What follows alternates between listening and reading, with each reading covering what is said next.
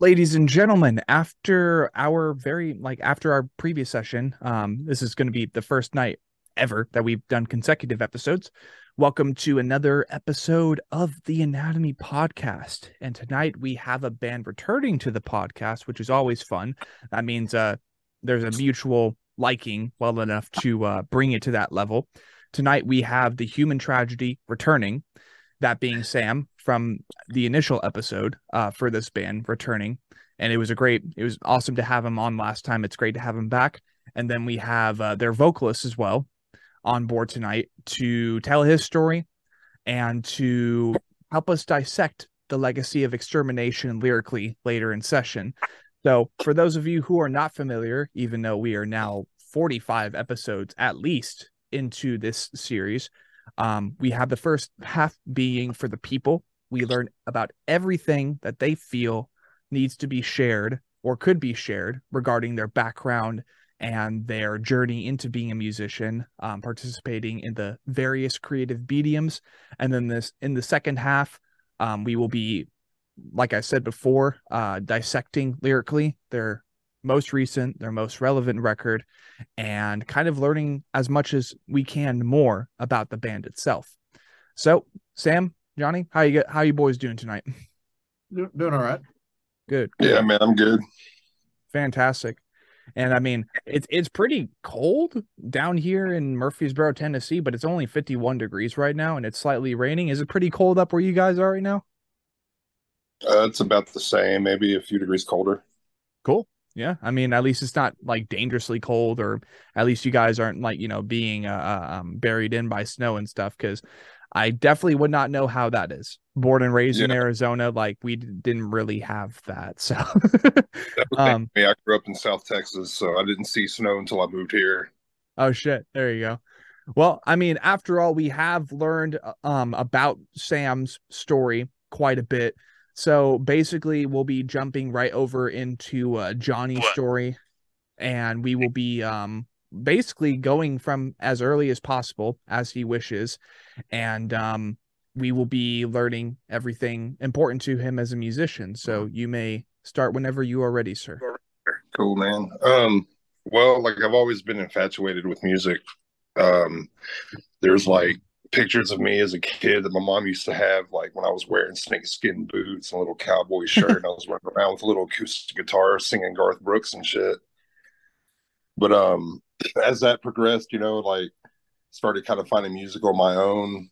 That kind of started with like the the grunge scene and Nirvana, Soundgarden, stuff like that, and then slowly progressed into heavier stuff. Found Metallica, Megadeth, Pantera, and it just kind of spiraled from there. And um, before I moved to Kentucky, because I moved to Kentucky when I was 16. Like I said, I'm originally from Texas, just south of Houston. And um, so I had some friends, and we were like, started to get instruments and starting to learn how to play. We're like, we're going to start a death metal band. And we had this big idea, and none of it ever came to fruition, but I still had the same drive when I moved here. And um, so I started my first band. This would have been like early 2001 and that was um, Destroying Angel. And apparently, there's a band that's called that now that's actually gotten some recognition, and I got the initials tattooed on my arm, so it's going to look kind of stupid. oh boy. yeah, so I, I kind of always started uh, with vocals. Then I just played vocals. I started playing guitar when I was 13, and kind of picked up bass here and there. But I've always been really a vocalist at heart. And um, mainly the influences would be like Corpsegrinder and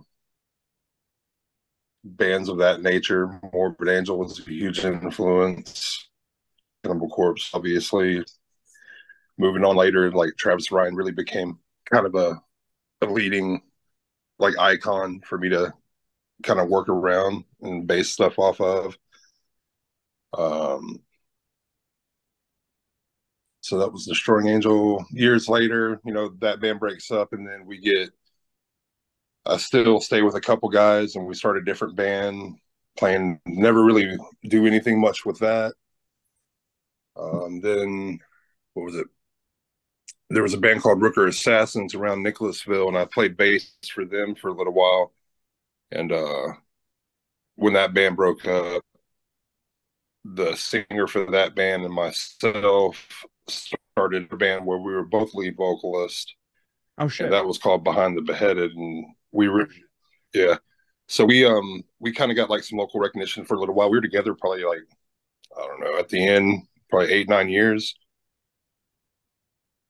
I can't Badass. really remember. I smoke a lot of weed, man. It's hard for me to remember dates and shit. That's okay. um, but from behind the beheaded, we we tried to do a name change when we had a big uh we had a big like transition where we lost some members and gained some new ones. So we kind of tried to rebrand ourselves and it didn't work. And um after that I wasn't really doing much. And then Sam hit me up and asked if I wanted to play in this project. And that was back in what was that, Sam? Like 2013, 2014? That was probably July, August of 13. Okay. Yeah. So then um he had they had some music ready to go, and so I just wrote lyrics and recorded it. And then um we played together for a little while, did some shows and stuff, and it's it was kind of um pretty hard to make happen where we were so spread out back then. I didn't have my own wheels. Then I was relying on a girlfriend. Mm. Uh, I actually blew up a vehicle going down there to the studio one time. That was a lot of fun. Oh my I, god. I remember that. I Uh, remember that you parked at that old Shell Mart there right off 15.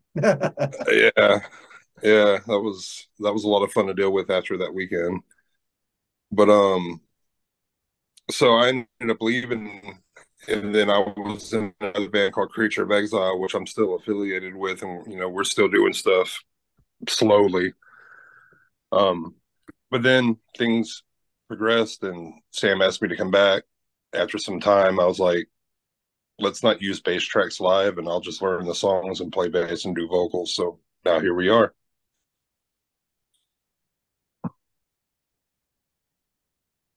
Hello. He- Okay. Okay. I know I can be heard now. Okay. My mic was having issues. So I mean, yeah, it's it's fair to say right off the bat that you've had your hand in just like being a part of bands, being a part of projects, and no matter what, over time, you've always seemed to triumph and you just kind of continue moving on. You try to find like the next best opportunity, which is always great. Um, as a musician in the modern world, it's always very important, as I've uh, observed from other artists, whether they're well established in some of the biggest record labels on the in the heavy music world or if they're just completely independent but they have a following like it jumps around so much as far as the circumstances uh, with um, reception community following with these bands. But one thing has prevailed above all else and it's just applying yourself. It's getting yourself involved with music. It's participating as much as possible in the art medium that you want to put yourself in because if you're just like daydreaming right about joining a band maybe like me in junior high and high school you're doing like chicken scratch logos and you're like this would be a pretty cool band but i don't have Right. Yeah. like it doesn't Yeah, I mean, really go how it all anywhere started for me. yeah and i I mean remember it- I got a, I'm sorry. no you're good you're good um I was just, sorry. There seems to be a little bit of a, a lag there but um you know it just started all with that. But a as soon as you get done with that you know you just got to con- continue applying yourself. You got to learn a couple instruments which i should take my own advice in that in that statement because i'm trying to do bass but i do not know shit on bass compared to what i could for the music i'm trying to write. Um but it all starts with that. It all starts with that daydreaming. It all starts with that ambition. Some people might call it naivety just like oh i want to be in a band. Right, well, is it going to pay the bills? You know that type of shit. It's always that conversation with your loved ones and your parents like your your your oh, i wouldn't say i was going to say superiors but i'm just like uh the adults I have that you're surrounded with right? No seriously. It's it's a whole process. It's a whole process but it all starts with just chicken scratch logos man. And then if you find the right people if you get lucky then you get to be in a band with your friends. If not you kind of have to talent scout and be like hey i know some shit but i really just want to do vocals. You know what i mean? Right. right. and- yeah with that in mind like so you you mentioned that you've done bass for bands before you've dabbled in guitar since you were about 13 so i definitely do have to ask the question or I, f- I feel it's you know it's an urge. Um have you ever like ended up helping uh the boys in the human tragedy uh write like guitar riffs or write bass lines and stuff for the material? Not yet, but moving forward, I plan on being part of the writing process. badass. Okay. And i mean yeah the more again the more you apply yourself to the project then also the more integrated and the and the more personal the project feels to you. Because i mean let's face it me as a vocalist for example or a vocalist and lyricist for a project with one song out and everything except instruments is done by me like woo. But um it's like you, you got you gotta you want to become a part you you got to become more part of it otherwise it's like mm, what what are you doing for the project? Like are you doing the business side? Yeah, no not really. I'm just kind of i just write lyrics and do you know vocals and it's just the front it's the front man syndrome right? It's like right. you, you think of like the vocalists over time who are just kind of doing that. They're just kind of hanging out instead of like really practicing or something. It's the same thing. So um i digress getting a little bit too deep into it but it's the truth after all um the, the comment that you had before johnny i'm i'm sorry i didn't mean to cut you off uh do you remember where you good. last left off Um, no, I was just gonna say, you know, it started with, you know, sitting around and just like having a notebook full of lyrics that have never been put to songs and, you know, right now, like you said, drawing out the logos and stuff. And I remember I would get in trouble at school because I'd sit there and be writing fucking gore lyrics instead of, you know, doing algebra or whatever the hell I was doing. So yeah, it was definitely a lot of just that whole childish, you know, daydreaming of being a rock star and you know opening for morbid angel or something crazy like that and so you know it was a lot of that you know i didn't know it then but you know doing the things that i was doing was in a way manifesting what i was going to do later Right. No, I, I completely agree. And it, you know, it all just starts with the daydream, but then you got to put, you got to turn that daydream into reality. You know, you got to have that ambition and push forward. you got to make time not excuses Exactly. I like, I like this guy. He knows exactly what I mean. I see what you did there. yeah Absolutely. And I mean, you know, while we have him in session, um, I definitely wanted to to have uh, Sam jump in a little bit because I mean, we we've kind of talked about uh, a little bit about Johnny's story before, have we not? Uh, a little bit, yes. Uh, I explained, you know, how we met up and how how it all came to be. Right, exactly. So I mean, we we have yeah, we have gone back on that here and there and you know, thank you Sam uh for previously like mentioning that part of the story and now here we are, you know, connection. Um this is a this is a sequel podcast episode or something. Um really really fun. And again thank you guys for deciding to uh, jump back on the podcast because this this is indeed a really cool band. Um i know that this band is going to be making more moves one day um and really soon with you guys like already uh announcing and stuff that you know you plan to do more in 2023 i'm like fuck yeah they're coming back. Let's go. So let's yeah see. we can't still. Right. I mean, that's how it should be, man. If if if you're in a stalemate, if you're in a standoff for too long, then you kind of like lose the traction, you lose the momentum.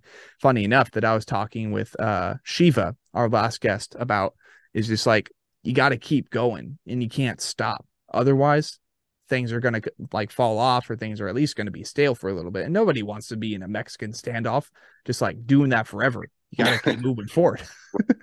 so, let's see you, you've you've mentioned um here and there johnny your uh your vocal inspirations and stuff that being corpsegrinder travis ryan uh the vocalist of morbid angel.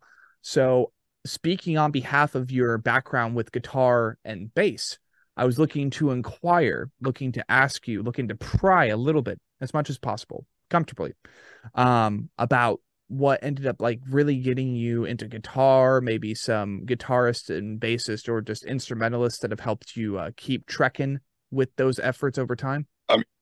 Yeah, I mean, hands down, that goes to Pantera. You know, I know that there's all the modern controversy over Phil's ridiculous antics and things like that, but you know, he he's consistent at least at being full of antics. But um, Yeah, definitely Dimebag, man. Like Pan- seeing Pantera when I was 16 absolutely changed my life. So Sick. it was a hot summer's day and outside of Houston at Houston Raceway Park, and they came out on stage and just blew my mind into the ether. Like it was just yeah, hands down that that was the number one band.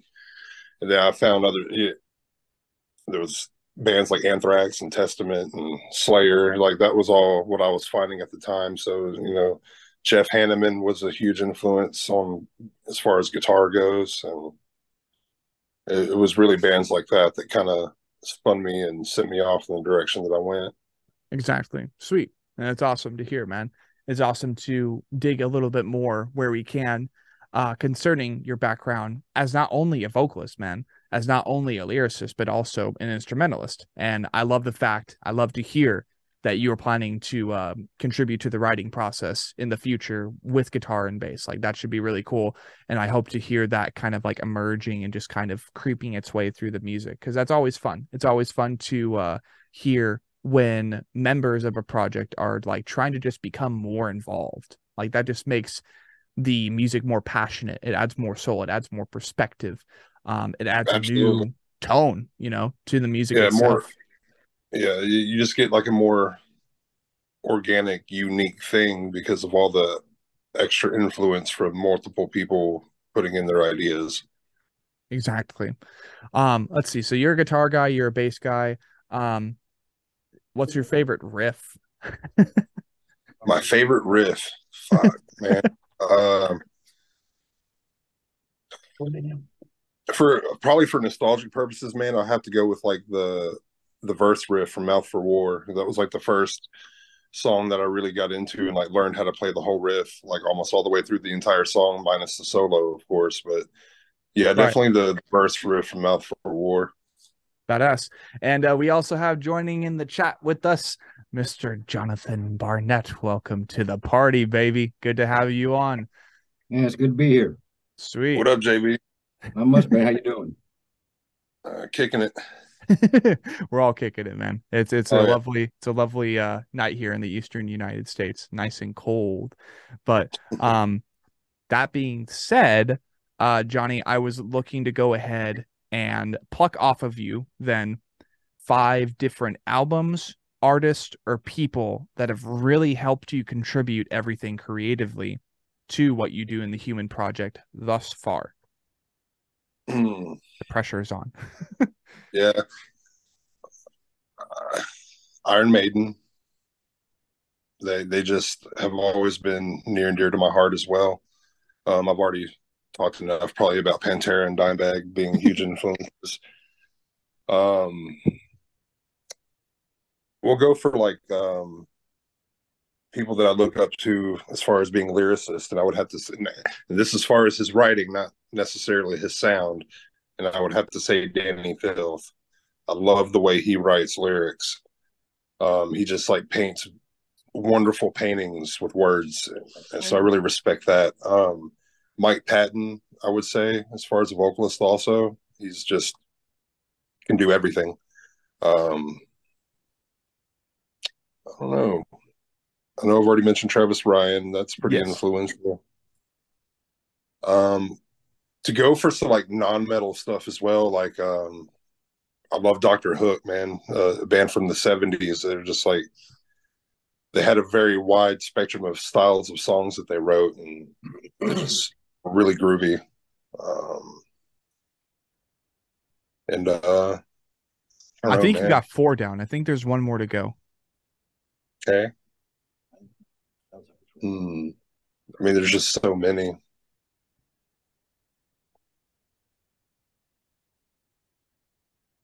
Too many to count. Yeah, I mean, it, it, you could you could find something for someone in in any capacity too. So Yeah, exactly.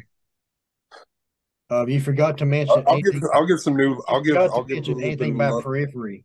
He loves Periphery. Yeah, I, I don't really listen to them though. That might be my mistake, but I don't know.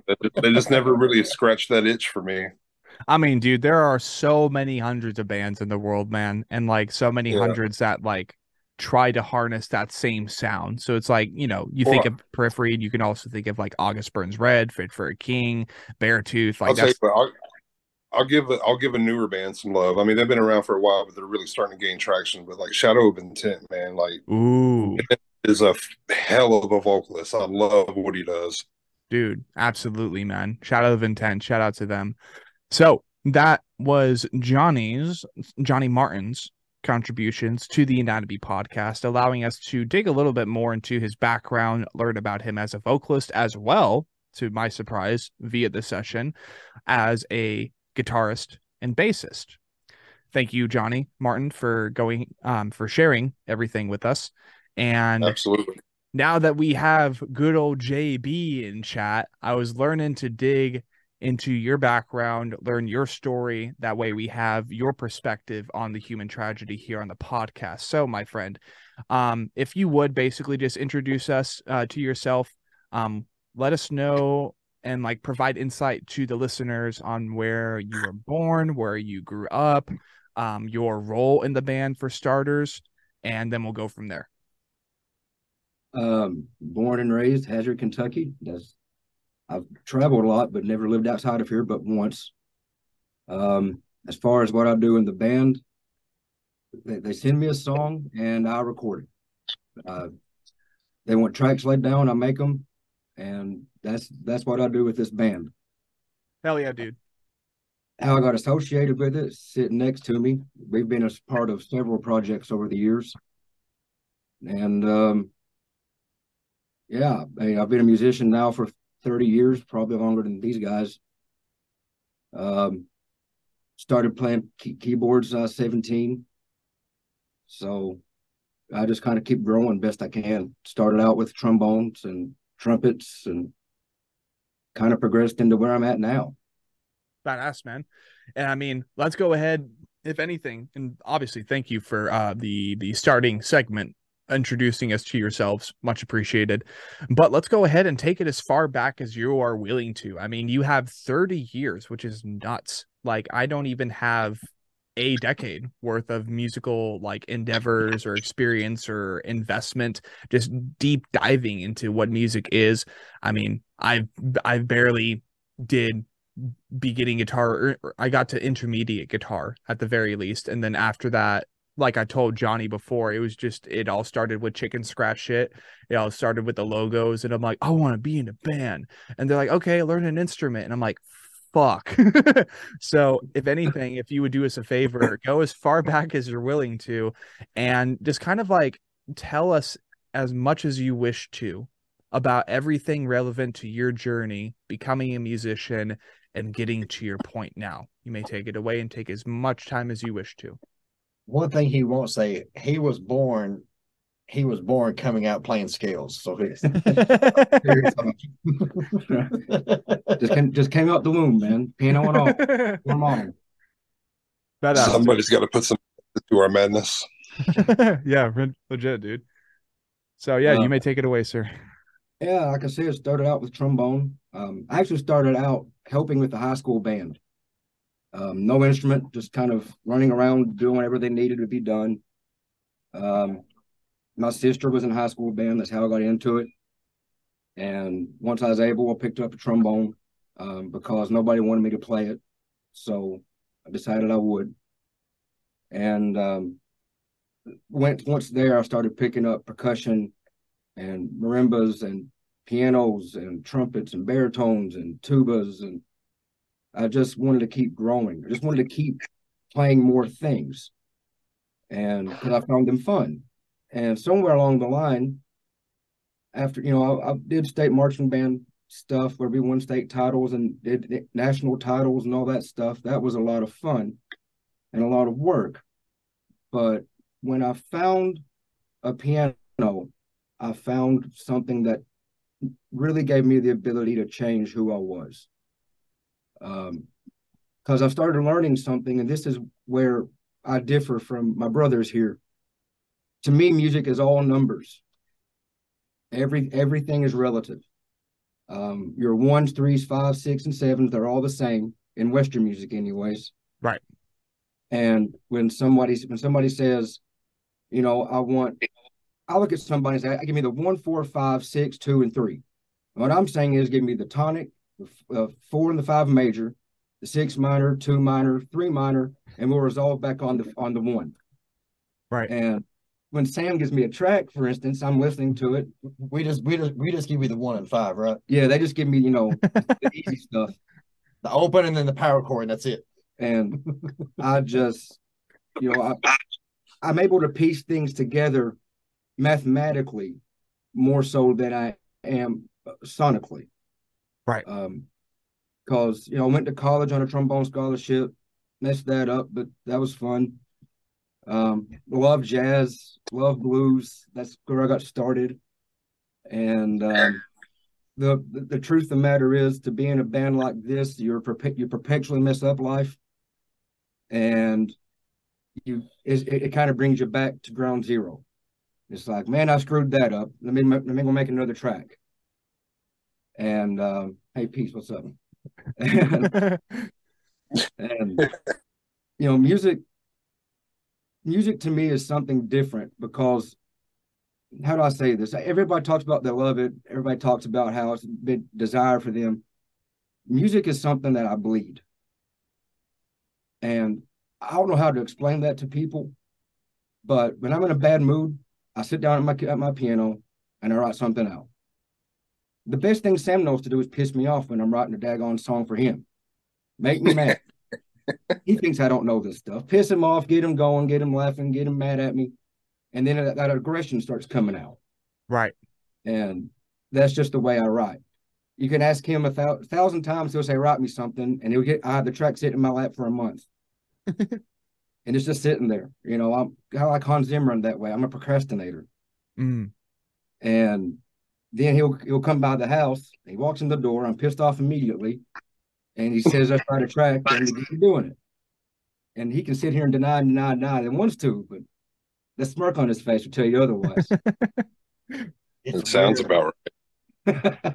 it's it's weird how it happens because there's some stuff that we haven't we haven't put out yet and like and the songs that i think will take him the longest to do like the nine minute songs he'll breeze through it in about 12 hours but like like but some sort of like pop arrangement song with like four or five riffs we'll spend three days on it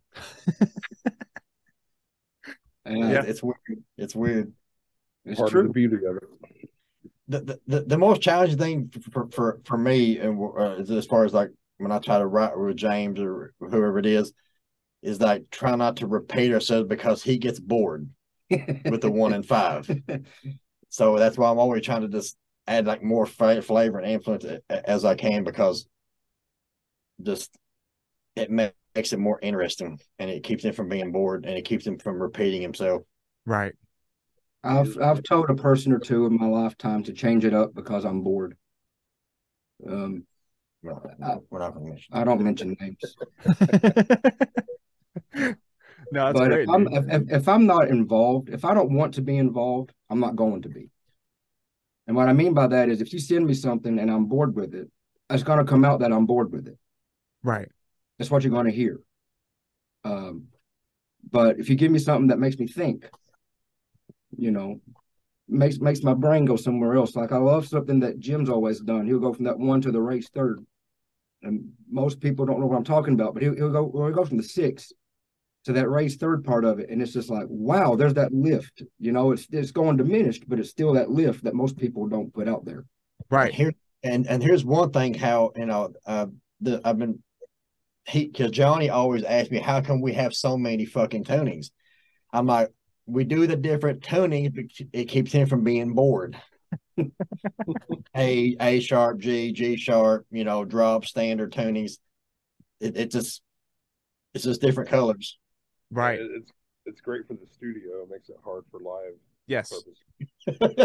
Right. And the thing is too, like with with JB's mindset, it's like this constantly allows you guys to just really, really ch- make different songs every time.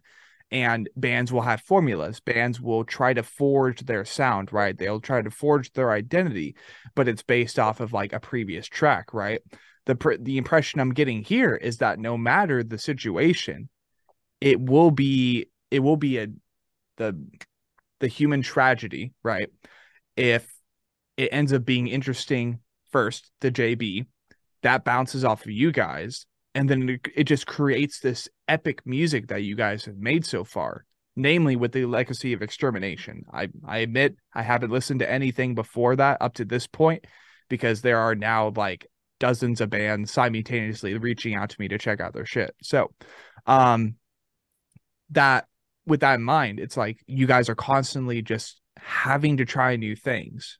And you're having to try new things on behalf of someone who has as much music theory and musical uh, inclination as he seems to have, which is really, really cool. And it makes for intelligent music as well.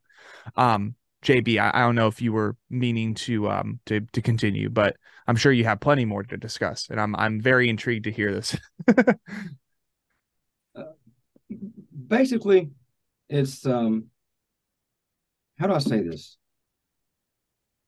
They I'll, I'll get sent a guitar track and a drum track and I'll listen to it and I'll listen to it and I'll listen to it and I'll record and I'll record. And at some point I say, wipe all that out of there. I don't like it. And but you mentioned Legacy of Extermination. That was one of those songs where I was actually able to do exactly what I wanted. And if you pay if you pay attention to it, and what I, what I mean by that is they don't tell me not to do things. That's not what I'm right. saying. I'm saying I've always wanted to do this big epic uh 1980s Universal Studios uh, sound.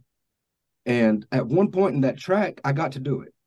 I didn't realize it at the moment until I had that French horn do that wah wah wah, and I said, "Man, yeah. that, I, I, can see that Universal logo just coming around the earth." You know, like, that's so cool. No, and, it's uh, badass. yeah, and as long as I can, as long as I can stay enter, entertained in it, I'll write to it. Right. Um, you know, there's been some tracks Sam has brought me over the years, and I just tell him no. Like, I'm not doing it.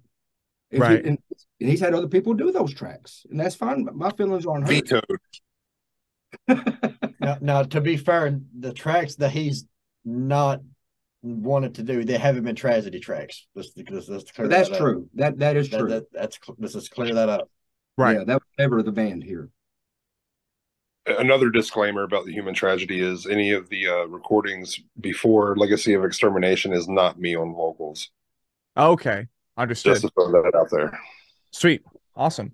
And I mean, either way, you know, just for the sake of homework, definitely have to listen to uh, the previous uh, uh, installments on the human tragedies discography. That's a mouthful, but definitely um, a solid band. You guys have an interesting logo, and I mean, the music it speaks for itself. Just like JB said, you can you can hear the Universal logo spinning around the planet. Um, it just has that cinematic epicness to it and just like epicness uh but you know it in all seriousness it does. Um and that's really what this genre needs i feel. And it, it's funny that johnny martin mentioned earlier shadow of intent. That's definitely one of those bands i think that is if not already working to accomplish that type of sound that theater friendly sound that sound or that music that could be behind a future fucking reboot of Lord of the Rings or something. You know, that type of sh- that's that's really what makes music so great nowadays is that with the world of entertainment at large, it seems that more and more companies, more and more individuals, bigger faces in those in that industry, they seem to be more open to welcoming that type of music. Not as much as we would hope, but they're getting there. We're getting there for sure. We're climbing that ladder. We're getting up that staircase to the temple that is that connection. So that's always great to think about. And therefore, the Absolutely. future is bright, even if it's like dark, gloomy, and gothic. like it's it's going to be great, and I cannot wait to uh, hear these just Armageddon tracks behind these uh behind these movies behind these shows whatever it could be um so jb I wanted to go ahead and ask you because you obviously you're in the human tragedy now. You've dabbled in multiple instruments, and piano is really like what helped you uh, uh, kind of like focus in, hone in on your musical efforts, or at least that's the impression I've received so far uh, mm-hmm. regarding mm-hmm. the human tragedy. Were there any other projects that you were involved in uh, before this one? Um, do you want to go into that? I'll keep it quick. We were in part of a project called a Cold Sleep a long time ago. Mm. And you know, I've as far as playing with other bands, I've not really done it. I mean, I played at a bar a couple of years there, but that's just trying to yeah, trying to make some money. you know, I got a little change in my pocket.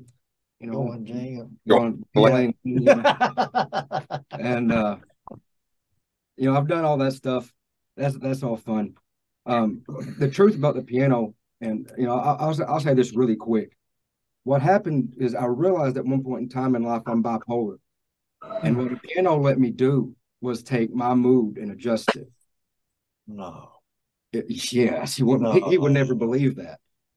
Um but you know if i'm in a bad mood music helps me get through it. And that's hard to do on a trombone. Right. You know, you're not playing chords, you're not making progressions. It's a linear note. And you're and you're pissing off all the neighbors here because you're so loud in the house. That's what it is. Yeah. I don't care about neighbors. you go, you go, boy. yeah, I mean, you know, I, I don't I'm give sorry a fuck. if you're, neighbors. If you're Wake 'em watching this, I won't, I won't. I'm not sorry. I'm, I'm, I'm but you know, sorry, not sorry. yeah, just get over it. Yeah, exactly. But no, and- Earplugs. Yeah, great merch idea, by the way. Earplugs. The human plugs. the Human plugs. That'd be funny. You know, I, I um, I, I just love what I do. Right. And you know, I've done other projects with Sam. Um, he's the only reason I'm doing this. Right. I've never done uh I've never played a violin track in my life till he got me back from being homeless. Right. And um I didn't I knew I didn't know what a VST was, I didn't know what a sample was, I didn't know anything. And he said he needed a keyboard player for a metal band, and I just thought, you've lost your ever loving mind. Okay. You know, we're talking 15 years ago. 2006, something like that. Yeah. So I didn't Yeah. think it was a thing. And if you could have heard the original recordings that I made, good Lord, I'm sorry for your headphones, let alone your ears. Uh, Just a quick snippet. I do believe that a cold sleep played with Behind the Beheaded at one show in Lexington. Yes, we did. It's right there beside Owls, I believe. Yeah, it was. I think it was a CPR building back then. But Yes, yeah, that, so that's what it was called. I, I I never could remember the name of it. yeah, that was like in the the peak of Behind the Beheaded days for me. Yeah, No, it's badass, man. And I mean, I think I think Sam even mentioned that uh before in session, like just like how you guys all, all ended up connecting, which is really cool. But I mean, it's been so long since that session, so it's like it's it's good to reiterate and kind of touch back up on that and also get it confirmed with the other folks behind those projects at the time. So absolutely. Um good to look back on that. So JB, uh obviously it was more or less because of Sam, right? That you ended up joining the human tragedy and that over time right the music that you ended up making that you have made for this project well it didn't it didn't bore you you know? It kept you entertained it kept you stimulated. Um were there like any other like reasons that you ended up joining joining the project? Like maybe was it uh, a pitch from sam? Just like hey you want to join like a spooky little project with me and like let's see where it goes like what what was um were were there any other reasons behind you joining the human tragedy It's all it's all in the delivery. It's how you sell it. he's as Yeah. aggravating as the clap. That's what it is.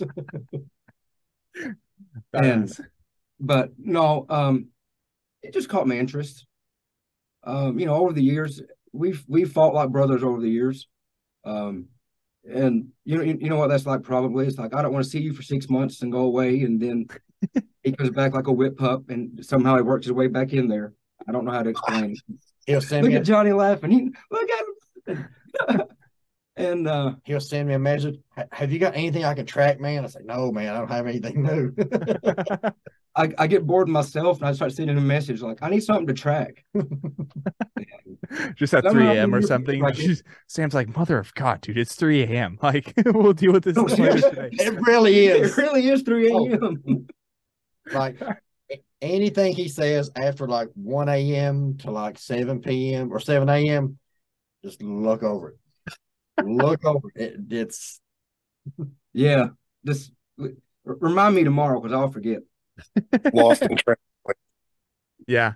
Exactly right.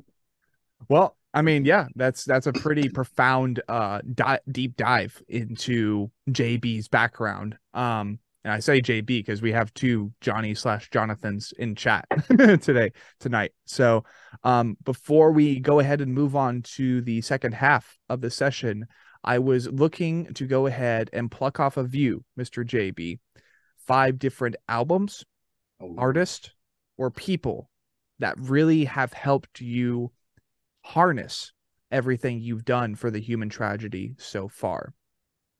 Do you do you care to repeat that? You said or, right? Not and. Yeah, or Okay. Imagine if you had sleep talking 12 years ago. Oh, that's coming next. That that influence is coming next. It's already I've already got it laid laid out. Um, initially, I started off with the whole Batman Begins Hans Zimmer stuff, and you can you can hear it all throughout the older stuff. Um, I listened to a lot of Danny Elfman. You know the big names people know. Yeah. Um, it's hard to pull off John Williams with with samples. I don't even try. Um, It's impossible. and I impossible. don't even try. uh, you know, I'll, I'll give you one that I find hilarious. Is a, something that kept me interested in music was Guns and Roses. Mm, Like when I was young, people like now you look back at it like that's kind of stupid. No, no offense, Axl, if you even see this. Um, No, don't forget Oscar. what is what's his, what's his last name? Oscar or Rojo or whatever. It's the guy who uh, wrote the, the the music for the Three Lords of Shadows games. okay. Interesting. Castlevania.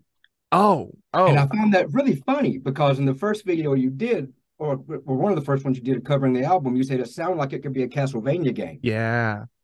And I, I gave I gave myself a nice fist bump on that one because that's what I'm going for. I love that sound, Badass, man. and you recognized it. That's so cool. Um, yeah. And as far as other influences, um, uh, Thelonious Monk, piano jazz piano player, um, absolutely phenomenal. Um, Giant Steps is a great song if you're into jazz. Um, and you know, as far as metal, I never listened to heavy metal. I never listened to it when I met him. It just it never it, it, it never nothing I listened to. Right. And I spent I think where I didn't listen to it that much gave me an ability to try and create my own sound. yes. You know, um, I, I had nothing to imitate. And if I had had something to imitate, I think I would have imitated it.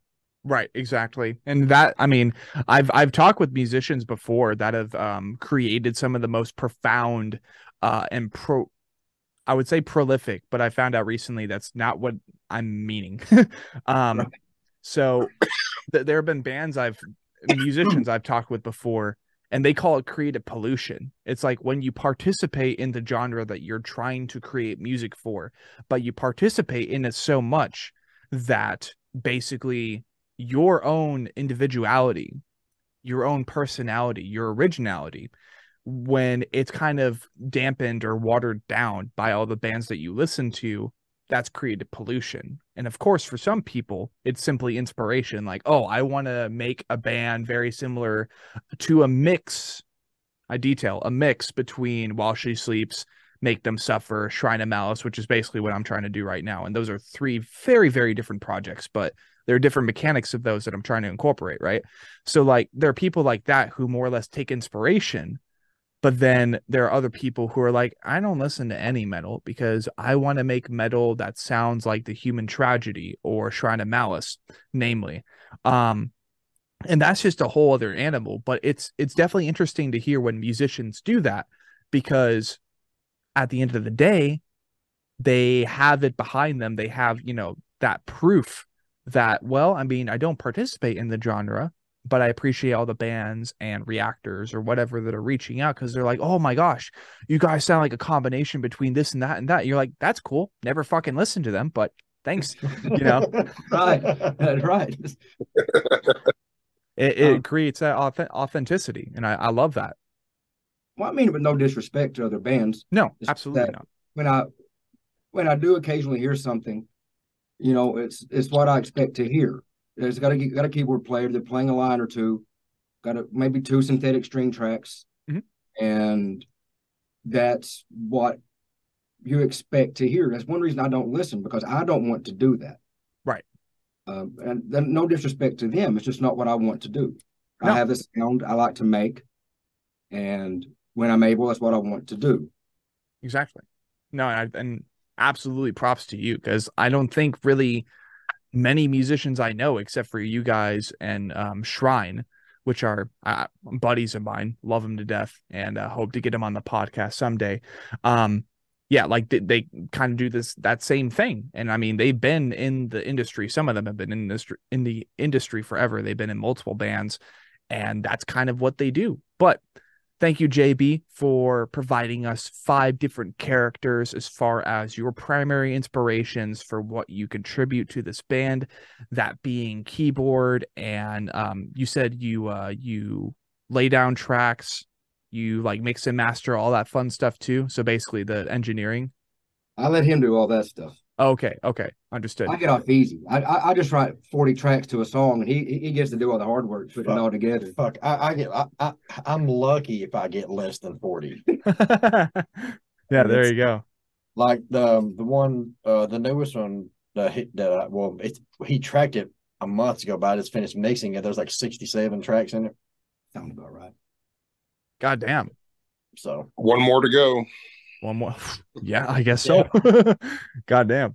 Okay. So that has been the first half of this episode of the Anatomy podcast. I don't name it by number because, well, editing process, man. Like that's going to be a pain in the ass. Um, but we will be right back after this ad break. And we are back. Welcome to the Anatomy podcast. This is us talking with three members of the human tragedy, that being Johnny Martin, the vocalist, Sam Brashear returning from the original session, drummer, mix and masterer, all that fun stuff, the sound engineer, and then JB, keyboard, piano. Um, and uh yeah, it's great to have them all here tonight. It's great to have this band returning to the podcast. It's always fun when we ha- when we have returning bands because that means well, there was a mutual sense of just like I like this. This is fun. It's fun to talk to you. I want to come back. You know, that's that's always great. It's a conversation uh, continuer or something like that.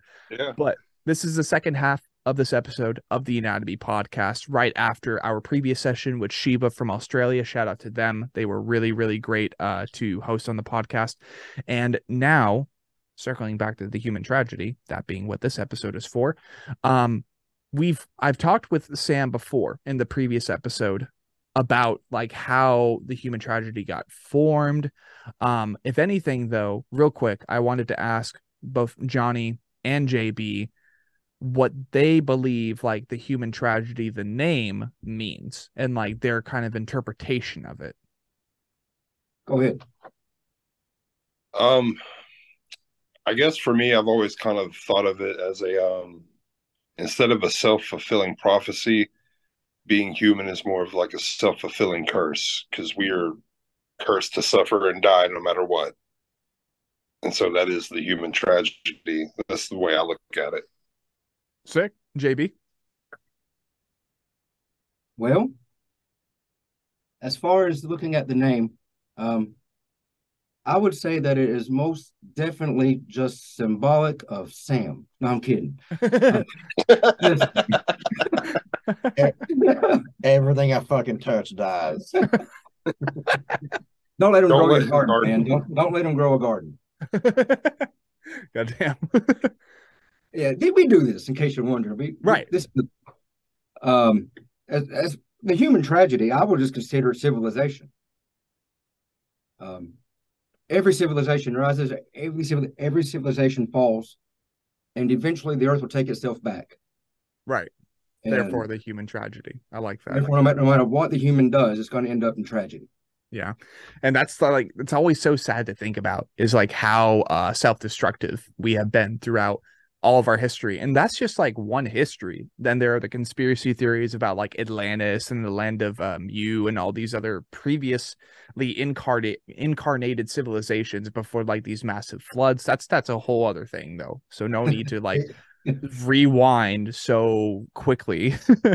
um but yeah, I know, just- some, I, I know some bands uh, they want to write stuff that's hopeful, but here at Tragedy, we like to extinguish all hope. Make sure you, that people don't have any hope.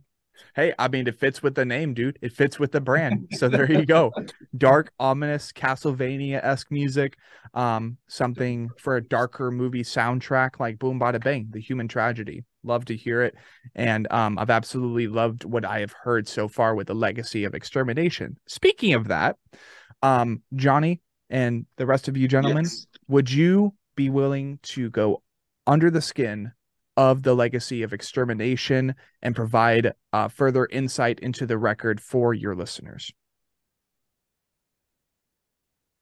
John, Um, well, I mean, and are are you uh like the specifically the song? Uh, just Or, like um, every song on the album, really.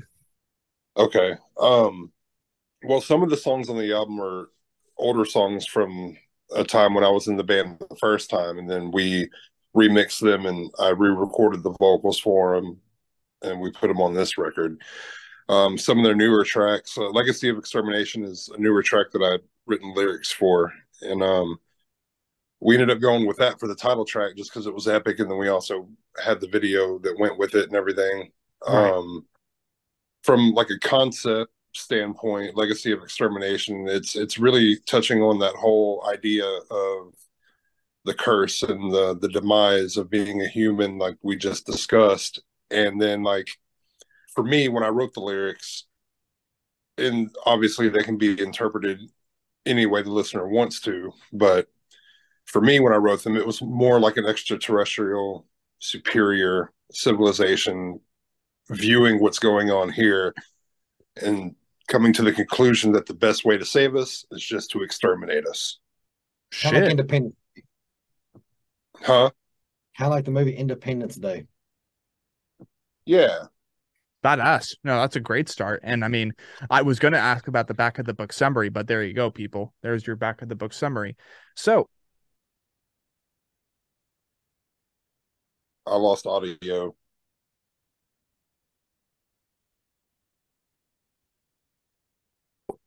Hello, hello, I know, I know. Okay. There you go. Yeah. Hey, Yay, I'm back. Okay, so we dive into the legacy of extermination, starting with track one. So it begins. What's going on here lyrically, or is this um? it- It's been a little bit. Is That's this just an like a- intro. Intro, right? Yeah. Okay. Okay, so in that case, um, track two, we have "Substance of Despair." What is going on here lyrically? Um it's it's more of like that um like an internal struggle with that curse of existing. And um just kind of like the perspective of like never feeling like you can relax and be able to breathe that just the weight of existing and the oppression of it alone is just too much to bear Badass. That's that's obviously a great way to start the record. Just being in that mindset, realizing that the tragedy and just like the weight of everything. It's like as a human being, you you try your best to be the a better person, a good person to those who surround you. But at the end of the day, we all have our sins. And like that's not even Oh, talking yeah. from a religious standpoint, but like we're we're ant we're animals at the end of the day. We just have more gadgets and gizmos. So we're like, ah, fuck you, bear. I got a rifle. And they're like, like that's that's really the only difference between us and the the planet's biggest predators is we have a freaking helicopter that we can just throw at a bear or something. Not that you should. That's Right. that's not cool. Don't don't don't don't be throwing choppers at you know freaking grizzlies. Okay, that's not cool. yeah Um, you might encounter a cocaine bear Exactly. I was just about to mention that they might be on cocaine. Even then, well, maybe then throw a chopper at it. That that might help, but who knows? that's funny. Uh, that, that I I can't believe that's a Tennessee local story. What the fuck? Um, track three being the architects. What's going on here? Is this like talking about the aliens? Is talking or introducing them?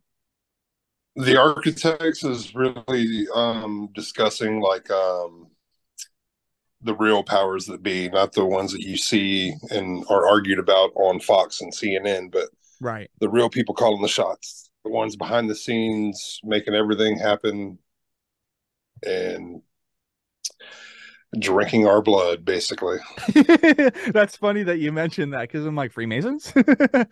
The Rothschilds? Yeah, the, you're right on the money there. It's funny. oh my god, it's so fucked. And I really hope they get dismantled here pretty soon. But who knows how long that will take, you know? And even after that, it's like, what do we do then? I'm like, well, just don't pretend that there are four different political parties here in the US when there's only one. You know what I mean? It's goofy as hell. Um, Right. But okay, so we got architects, which Oh, is we- low key about like the Freemasons and shit, which is which is always fun, or you know, just whoever is behind the Mhm. scenes. Um, track- Shadow government, basically, is the way to Yeah. say it. shadow government. That's that's the that's the healthy term because people are like, oh, Freemasons. So watch watch watch what you're saying, dude. You might get taken away. Right. Um, track four being the nine servants of darkness. Like that. That's a title track, dude. What about his legs? Yeah, legs? that in, the, it's literally about Lord of the Rings. It's about the Nazgul. Okay, no, that's badass, dude. I mean, one way to incorporate and kind of like uh, uh tribute, uh, connect the human tragedy with what has inspired it. So that's that's really cool. We already talked about the title track, that being the legacy of extermination, this overarching narrative of powers higher than ourselves, controlling everything by behind the scenes and just creating a legacy of extermination. Everybody, please go check out the music video for that. It's done really, really well. And it's the reason that I ended up hosting this band on the podcast in the first place. It's just good shit. Go check it out. So we move on to track Shout six. out Matt Napier. Shout out to who? Matt Napier. He's the one that shot and edited the video. He's he's done a lot of great work for a lot of the bands in the area. He's really talented. Sweet. Shout out to Matt Na- blah, blah, blah, Matt Napier then. Yeah. Sweet. Track six, we have Beneath Moonlight, which is like this this already sounds so gothic, bro. But I love it. Yeah. Um. So that one, it, it's another. Uh, it's instrumental, and it's really just like uh the precursor for the track coming up. Right. Okay, sick. Actually, um, explain. Yes. I I wrote uh, probably three different versions of that song in the last 15 years. really? Yeah. Um, one is a waltz that you heard on the album. One of them's heavy that you can find somewhere on YouTube, and one of them's just a piano track. And we tried forever just to get it to work, and it just never worked. And somehow, some some way, that waltz just popped in my mind one day. He's he's hounding me to do this. We called it haunt at the time. Mm. He's saying this track haunt. I'm saying no. But I finally give in because, like I said, the clap. and it, tur- it turned out to be great. It turned out to be something I like. Um, ironically, I never finished that track. Really? What you hear, the last half of the track, is the first half of the track because I never went back to finish it. And I forgot completely what I had done. Oh shit. And the irony is, I think it makes more sense that way than what I would have actually put to it. Because it's not settled, it's not finished. Right. It doesn't. It doesn't completely resolve itself. And therefore you can probably do like a sequel uh follow-up track to that in the future or some shit and be like, hey, remember beneath moonlight? This is the other half, bitches. Like that type of thing. Dark Side of the Moon. We actually put out a video for that not soon after Legacy. Oh shit, really? It's just him and a piano and a big empty hole. Really? Yeah. That's really cool. I'm, I'm definitely gonna have to check that out, being that it's been such a it's been such a long time since I've listened to this record and like I just listen to an album every morning. So it, it naturally gets gets kind of like washed out of the brain. I'm like, how did that album go again? But at the same time, I know I love the album. And that's really what's important. Um track seven, we have To Wander the Earth. What's going on here? So that is the only track that I have not written lyrics for. Um, that was a song that they had had ready when I joined way back when.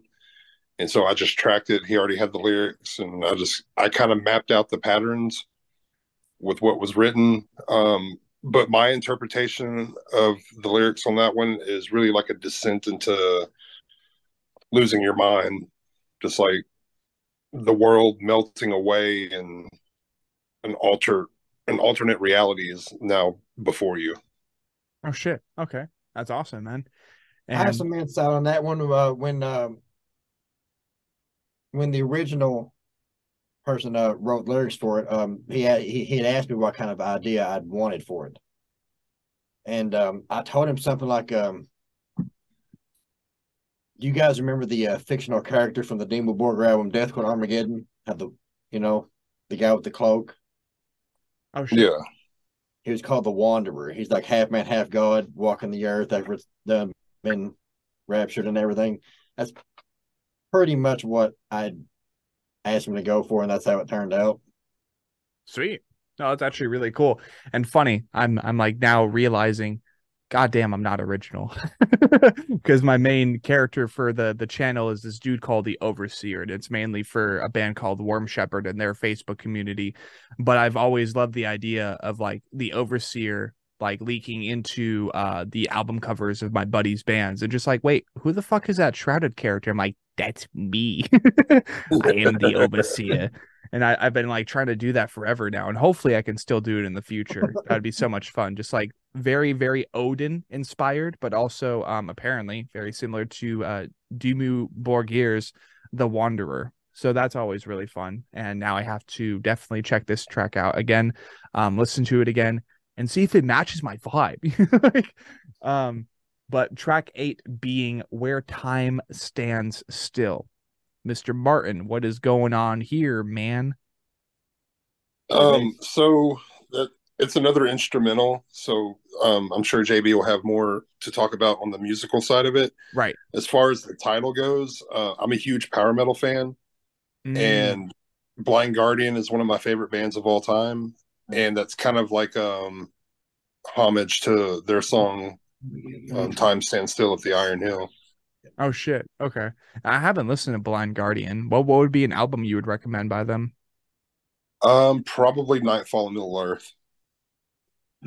Oh, sick. Okay. So straight up a Lord of the Rings themed album. The whole album is it's a concept album that tells the story of the Silmarillion. Sick. Okay. JB, what uh commentary and insight do you have for this track? It was, best of my knowledge, the first track where keys were written first. Ooh. Um, I had I was bored, which is never good, and I sat down at the keyboard and just started. I, I just had this pattern, just digga digga digga digga digga digga digga digga digga digga, and I, I wanted that last part to just I don't know what it was, just that, that moment in my head, and I was like, I'm bored. I'm putting this out there. Mm-hmm. Oh, I wrote it. I, it was probably a minute and a half, minute, something like that.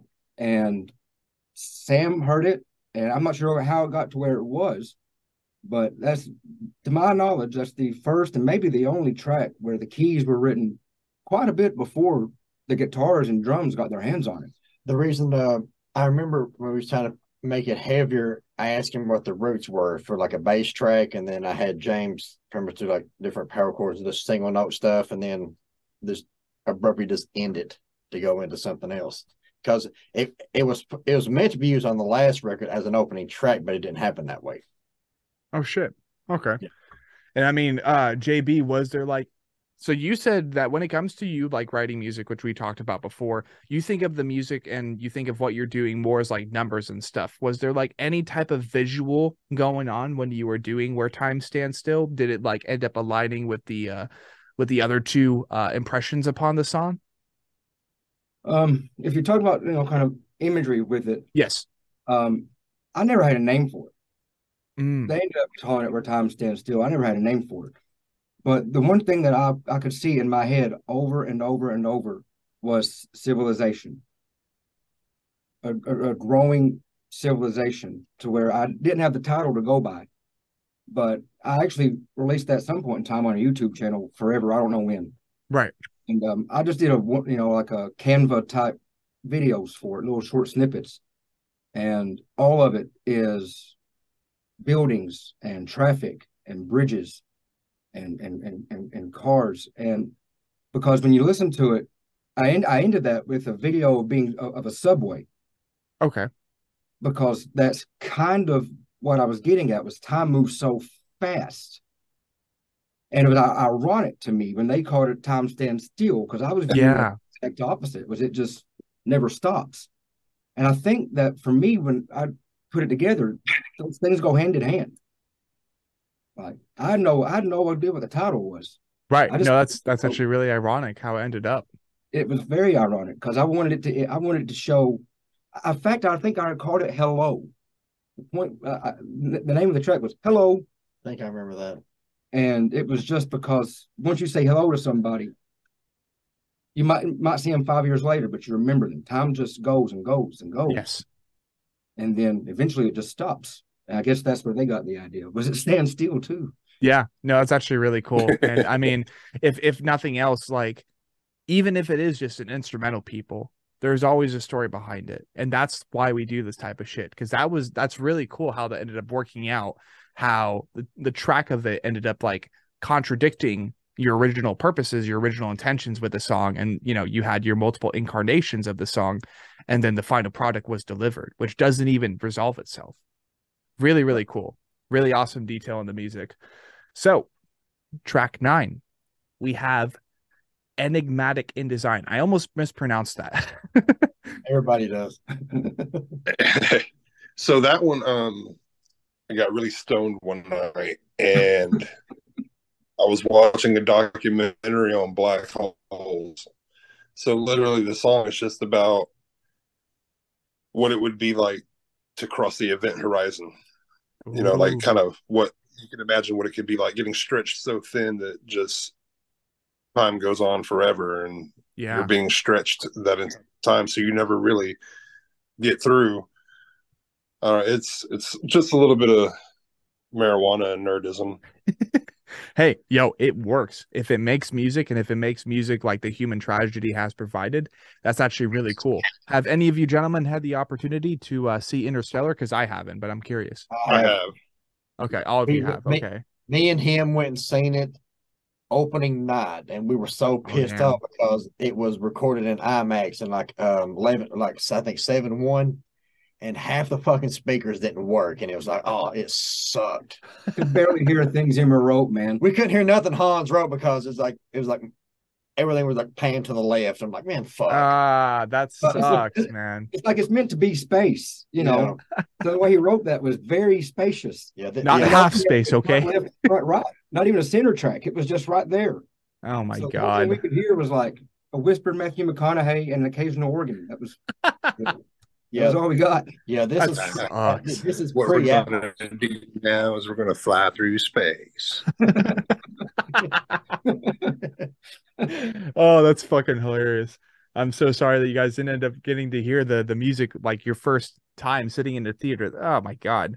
Like I, I think it's I think it's discomforting being in a theater when the seats are like too compact or when like it's not that quiet or when like this the sound in general all the speakers are working but like it's not as good as it could be. Like the bass drops aren't there or whatever. Meanwhile, you guys are like, we only heard Matthew McConaughey. yeah. it fucking sucks, man. And that's an iconic film. I still have yet to see it, but I really want to. I think um, all we caught was his accent, be honest with you. I don't think we heard anything else besides that. All right. You know, that, that accent is all we really heard hey, that's that's Matthew McConaughey for you. That's that's all right, all right, all right. like that that that movie is so good though. I mean, every, everything about it, it's so good. I'm looking forward to Chris Nolan's new movie, Oppenheimer. Oh yeah, that's gonna be good about the atomic bomb. Uh, yeah, JB's like, I don't fucking know, bro. it's okay though. I mean, sometimes it's it's it's very exhausting trying to keep up with the world. So I, I completely understand it. So it's track 10. We have Harbinger of All That You Fear. Like that's another great title. I love that. What's going on here though? So that one, um, I've got some friends that have uh, been in the military and kind of given me their take on what it was like, you know, at war. So basically, that song is there's like a like a force or an entity that's there that you can't help but notice on a battlefield because everybody's scared to death and there's dying and suffering all around. So this force is the harbinger of all that you fear. Damn. Yeah, war sucks. no, no, one, no one ever wins in war, bro. Just a little. Just a, just a little. Sucks and so swallows. Think, so what do you think about war? sucks. it sucks. it sucks. no, that's uh And so like essentially this ended up being kind of like your impression upon what you're what they were telling you, right? Yeah, yeah, just kind of like how I, I could visualize, you know, what I'm interpreting from their words and things like that. Um, there's like a line in the song just to kind of paint a visual of it. It's like um, where I say uh, in the middle of talking right now, so I'm not, I don't have, it's going to be like verbatim, but it's right as the as the body fall as the body falls, fire another round. So it's basically saying you don't have time to think, you just have time to kill. Yeah. And that's that's all that you can really do. Which like yeah, I've I've I remember being like born and raised and my dad was trying to get me into like the Navy and the Army and shit. I'm like, no, dude, I don't want to kill anybody for a living. That's like that's not I, I Right. don't want to do that. like that's fucked. And absolutely all the all the respect to all of those who do serve. Cause I mean, I know none of them want to kill either. Like, and if they do, that's because they're a berserker, and it's like, good for you. We'll send you out first, like that type of thing. But um, track eleven being Opus number one. Is this another instrumental? No, no, it's it's it's probably the most positive song I've ever written. Okay. But it, it was also one of those songs that like I really just threw the lyrics together really fast to try to to get the song done so we could get it out. Right. Um but it's it's basically just Doesn't like number.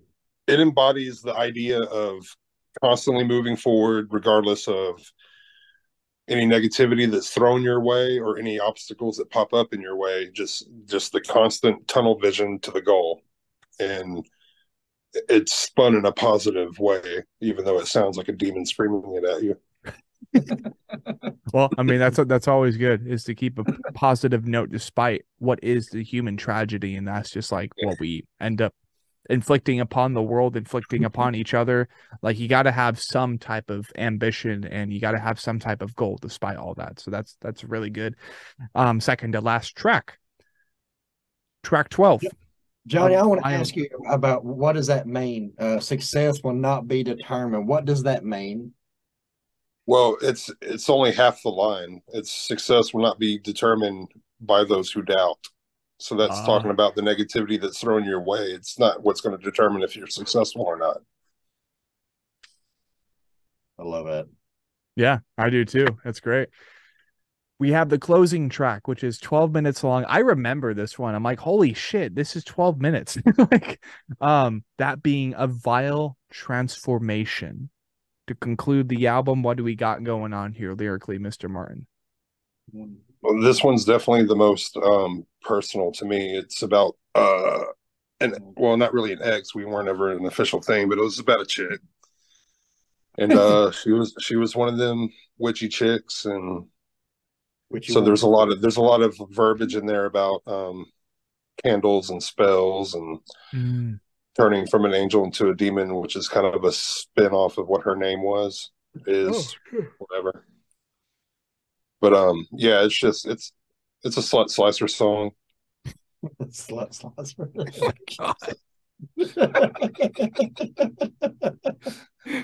Sword slasher. Just like that's that's that's a that's, that's the next album title.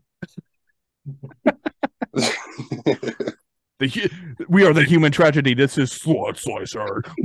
like but um so sam sam you can explain um the length of the song because it's actually because there's a hidden track on there that's right, there is. Totally forgot about that. Yeah, the hidden track is something that um I was just just messing around. I just I knew like two minor chords, and that's that's pretty much all that is. I, I wrote that in, in my bedroom for like over three days, and then I just wanted to put some some something over it so it wasn't so boring. And I found um Ian McKellen was, was speaking at at some college, and um it was some poem or something. And I pretty much just ripped the audio. i thought it was I, I thought i remember you telling me back in the day that it was um he was doing like an excerpt from some shakespeare or something It, it- I think it was Shakespeare. Yeah. So I, I ripped the audio from a video and then imported it, cleaned it up, chopped it up, and just made it fit.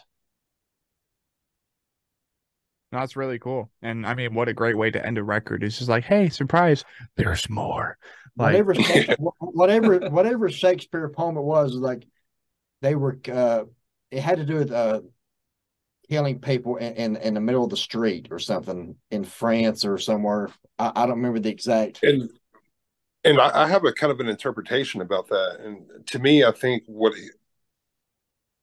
if it was Shakespeare, I'm not sure if it was, but if it was, I think they were probably experiencing a lot of the things that we're experiencing now because history just repeats itself. But I think Right. you know dealing with their own form of like what cancer culture is now, or cancer, cancel culture. it is cancer culture. It, it really is. But I, kind of feel like that's what he's talking about because like he he quotes uh, like what he's saying is you would put down strangers, kill them, and it's all because they're different, you know. And it's it's just talking about like just butting heads to a degree that you can't come back from, you know. And I think that it has a lot of tones that can reverberate through what we're experiencing today. Yeah.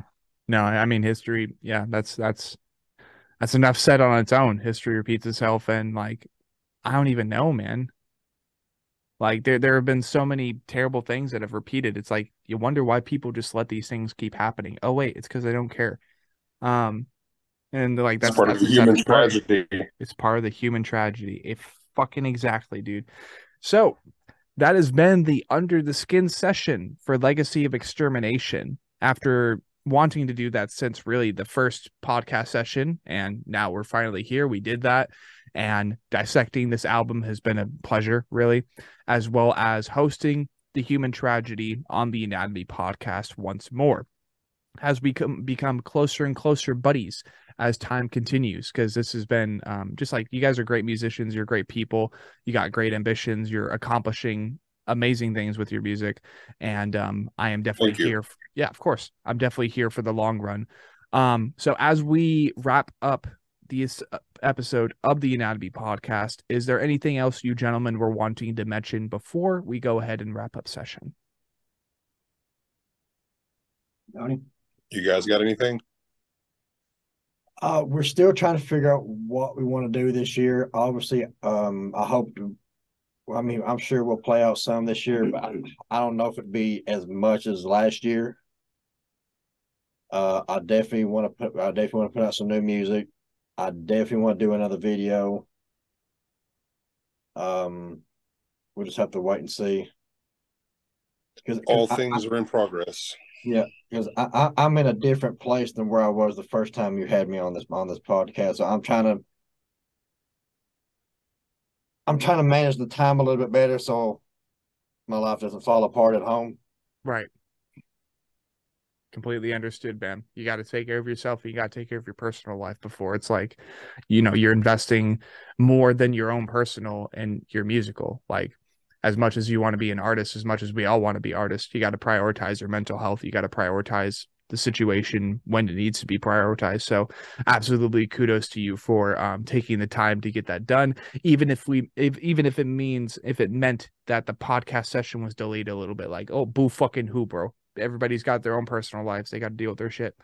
So, absolutely. Thank you, gentlemen, for jumping on the podcast. JB and Johnny, thank you guys for jumping on for your first time. And um, next time, once we get the human tragedy back on again, um, the aim will be to have James join us as well as we then conclude the human tragedy edition of the Anatomy podcast. I look forward to it. I'm excited to um, cover the rest of the story for this band. And uh, otherwise, ladies and gentlemen, please stay tuned for the next episode. And uh, buenos freaking noches, dude. Konbanwa. Konbanwa, I think.